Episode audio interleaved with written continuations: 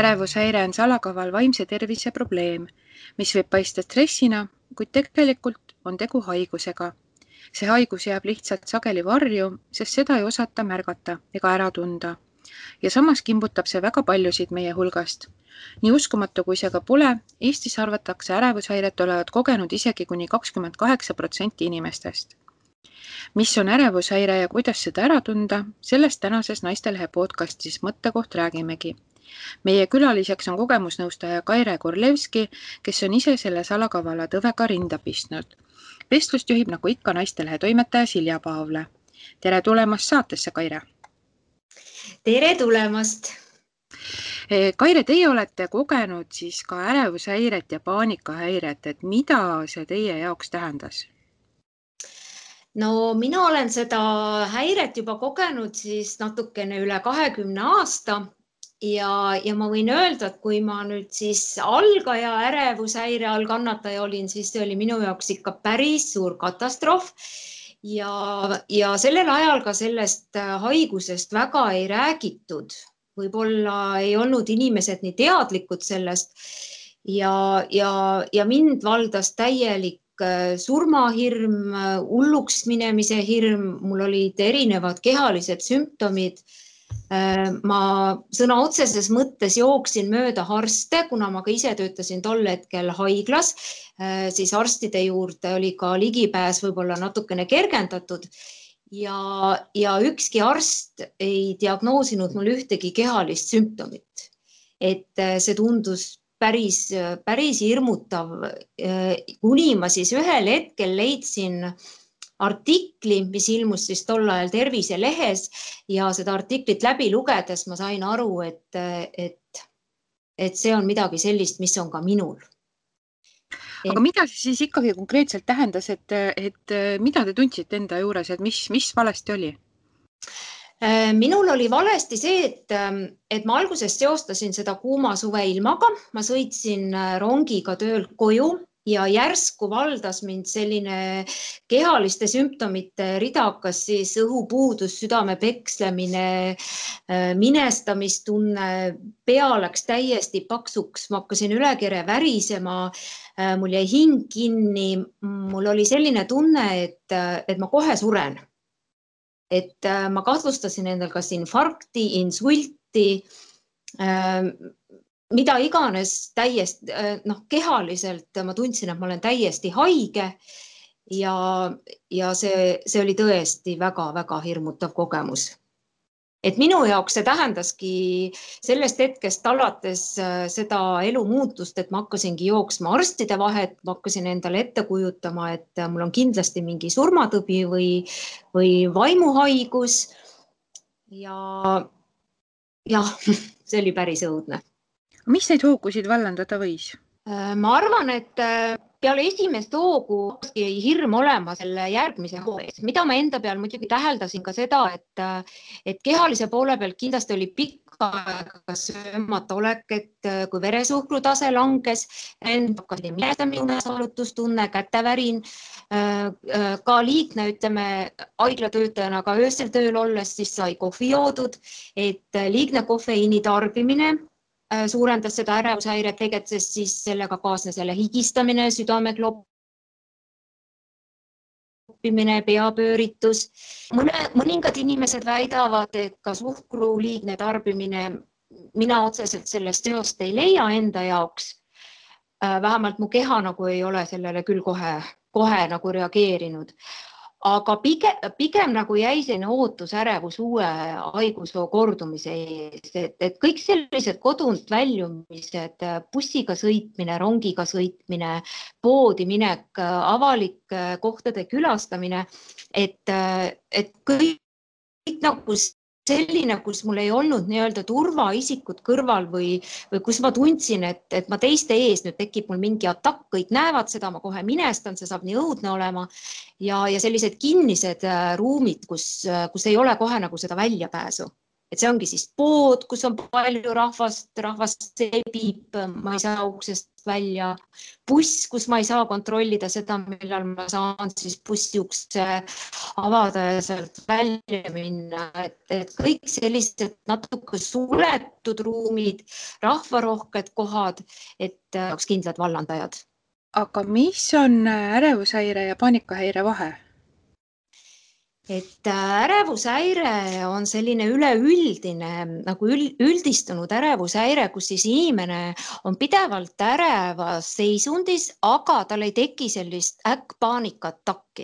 Ta pigem on selline muretseja tüüp, kes siis muretseb äh, igapäevaasjade pärast, töö pärast, võib-olla kooli, laste pärast. Äh, väga tihti muretsetakse oma tervise pärast, et ega mul ei ole mingisugust rasket haigust või, või kas kõik läheb hästi, ega midagi ei juhtu minu enda ja lähedastega. et, et see on selline pidev, pidev äh, valmisolek nagu mingisuguseks katastroofiks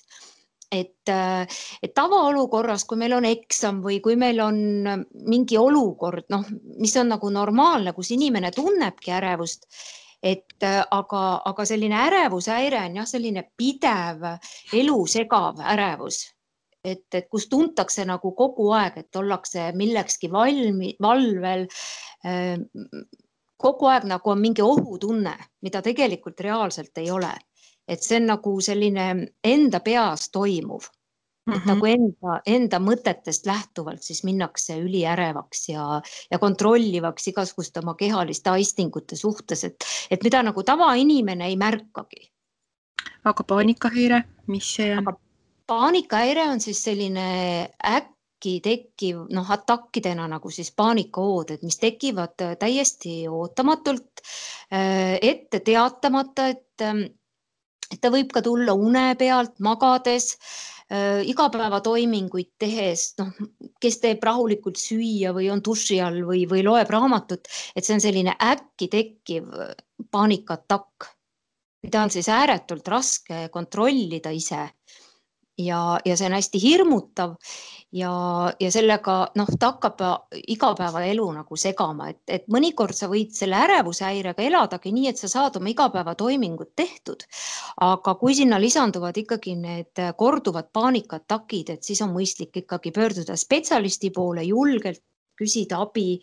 Äh, psühholoogidelt, psühhiaatritelt. Nüüd tänapäeval väga-väga tänuväärne on ka see kogemusnõustamise teenus, et äh, kui minul kakskümmend aastat tagasi oleks olnud selline võimalus, et, et pöörduda kogemusnõustaja juurde just nimelt inimesel, kellel endal on seesama,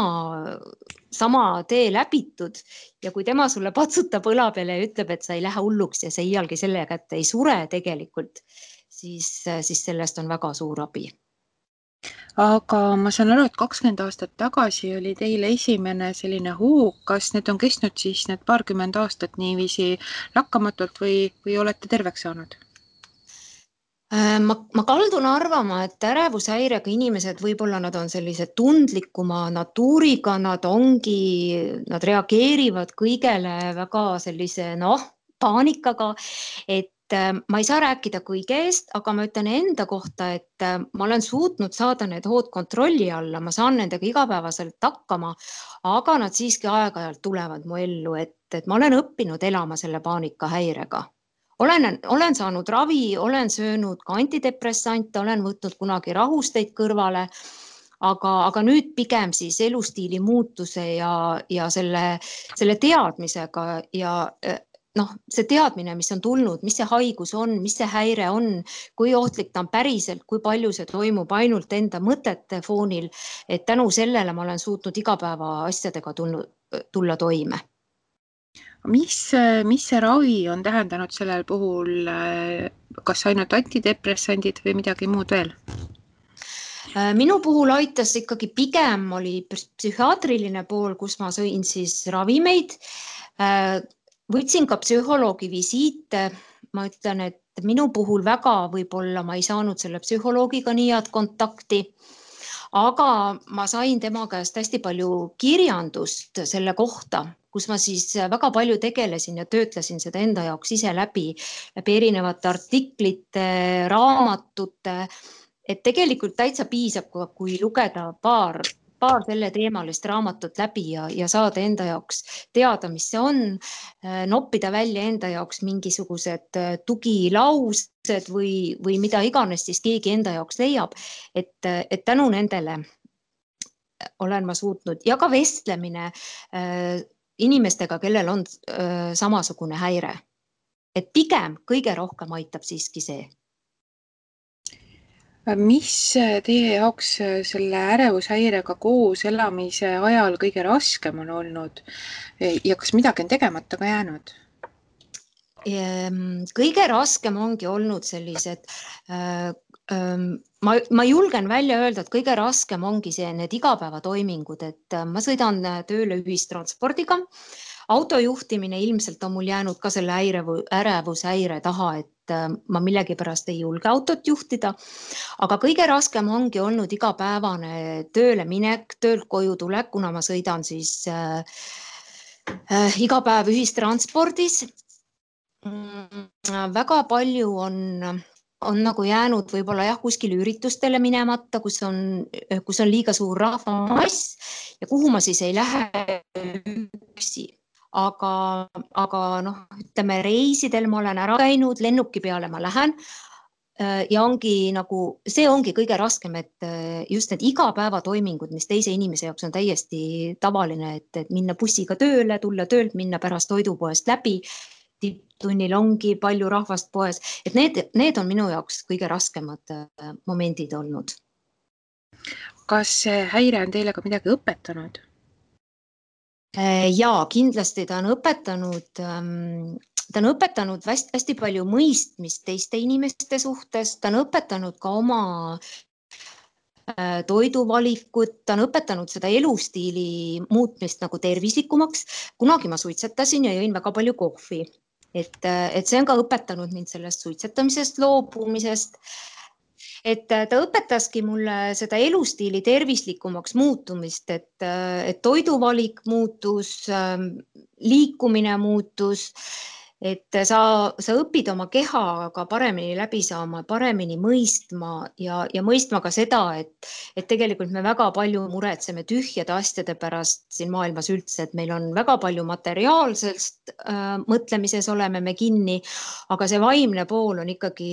ikkagi kõige tähtsam ja üldse tervis, et, et kui seda ei ole, siis ei ole sul nagu midagi mm. -hmm. et seda ta õpetas mulle küll, et äh, ennast nagu sellel tasemel hoida. et äh, tervenemise teel on teil abi olnud ravist, aga, aga kas on ka midagi lisaks ravile, mis on teid väga aidanud?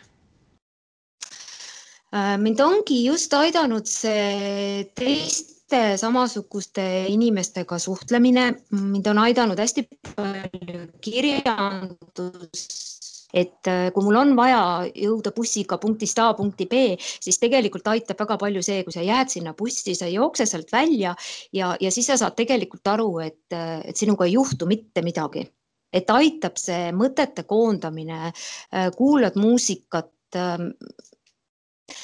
mida iganes sa leiad enda jaoks seda, mis, mis aitab sul jääda sel hetkel iseendaks, et, et see tähelepanu koondada mujale Nendel hetkedel, kui raske on siis jah? jah mm. -hmm aga mida see ärevushäire endast üldse kujutab, et äh, kui seda nüüd rääkida inimesele, kes võib-olla ei ole kogenud või siis just on midagi nagu kogenud, et kuidas seda ära tunda, et, et tegu on nüüd just ärevushäirega? Ähm, ma arvan, et iga inimene tunnebki selle ärevushäire ära selle järgi, kui, kui see hakkab tema igapäevaelu segama et äh, kui ta tunnebki, et, äh, et tal on väga raske kodunt välja minna, ta muretseb liiga palju, ta kardab, et kas tema endaga või tema lähedastega juhtub midagi et, et selline pidev, pidev muretsemine, eh, mis siis eh, ei lase näiteks magama jääda, sul tekivad unehäired, eh, sa ei suuda süüa, sa ei suuda tegeleda oma igapäevaste tavaliste toimingutega, sest, sest kogu sinu energia kulub sellele, sellele muretsemisele ja, ja kui sinna juurde siis lisanduvad ka need kehalised sümptomid, et noh, ongi isutus, unetus, kurnatus peavalud, lihaspinge, äh, selline, et sa oledki nagu kogu aeg äh, hästi-hästi pinges, ütleme siis tava, tavamõistes, et sa oled äh, meeletult pinges. Äh, sa ei suuda lõdvestuda ka siis, kui tegelikult kõik on hästi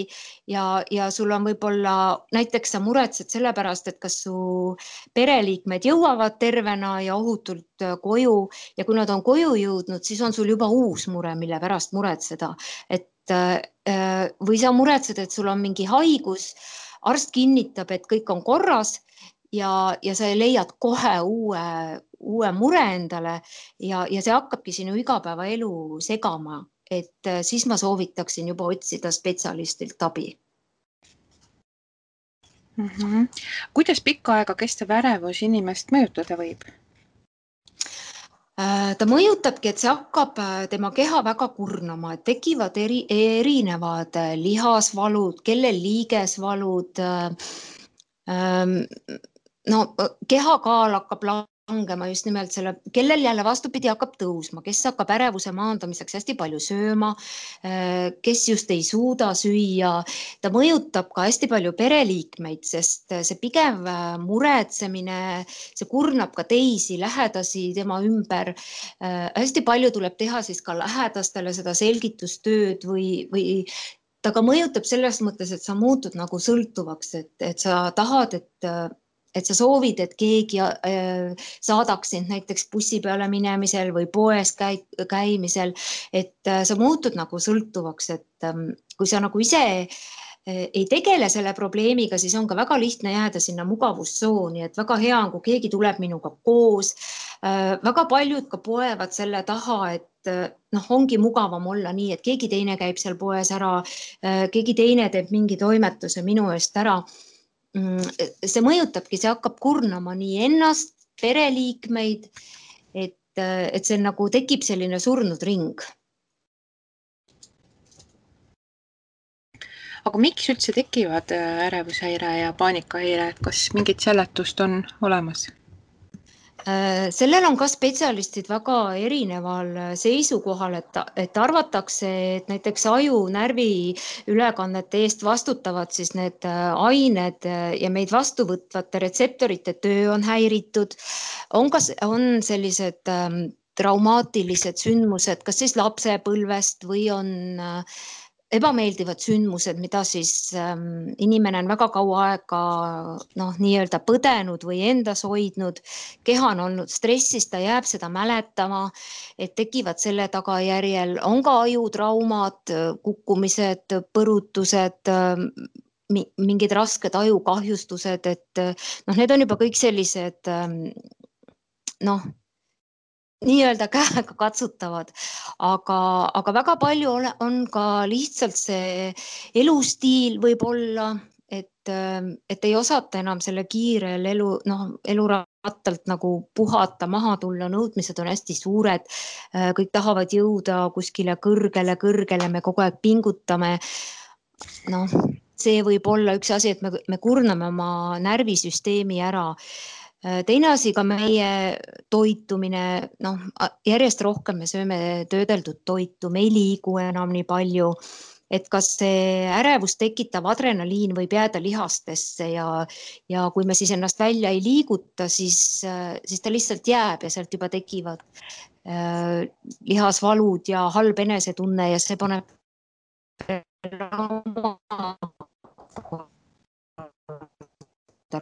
rohkem, et vanasti inimesel oligi nagu rohkem,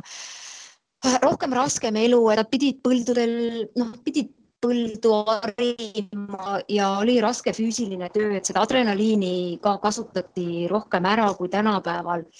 et öeldakse, et see, see on selline heaolu, noh, heaoluriikide haigus. ma ei oska seda öelda. et äh, mina endal ei mäleta, et mul oleks olnud lapsepõlvetrauma või midagi sellist. see lihtsalt ühel hetkel tekkis enne te korra mainisite, et millal abi otsida, aga äkki kordaks selle siin nagu niiviisi selgelt üle, et millal siis peaks abi otsima ja kust seda kõige õigem on teha ähm,? abi otsida ikkagi siis, kui, kui inimene ise tunneb, et et tal on midagi valesti, et ta muretseb liiga palju või kui hakkavad ka pereliikmed märkama või, või selle kohta märkusi tegema, et, et sa muretsed liiga palju, sa ei söö või sa ei maga enam nii palju, sa ei tee oma igapäevatoiminguid nii, nagu sa varem tegid. et, et siis, siis ma soovitaksin küll pöörduda, et kas siis psühholoogi, psühhiaatri, kogemusnõustaja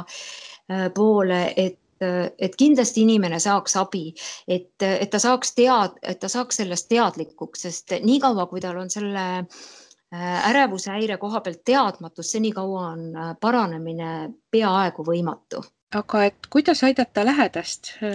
kui on märgata, et temaga on midagi valesti ja, ja et tegu võib olla ärevushäirega?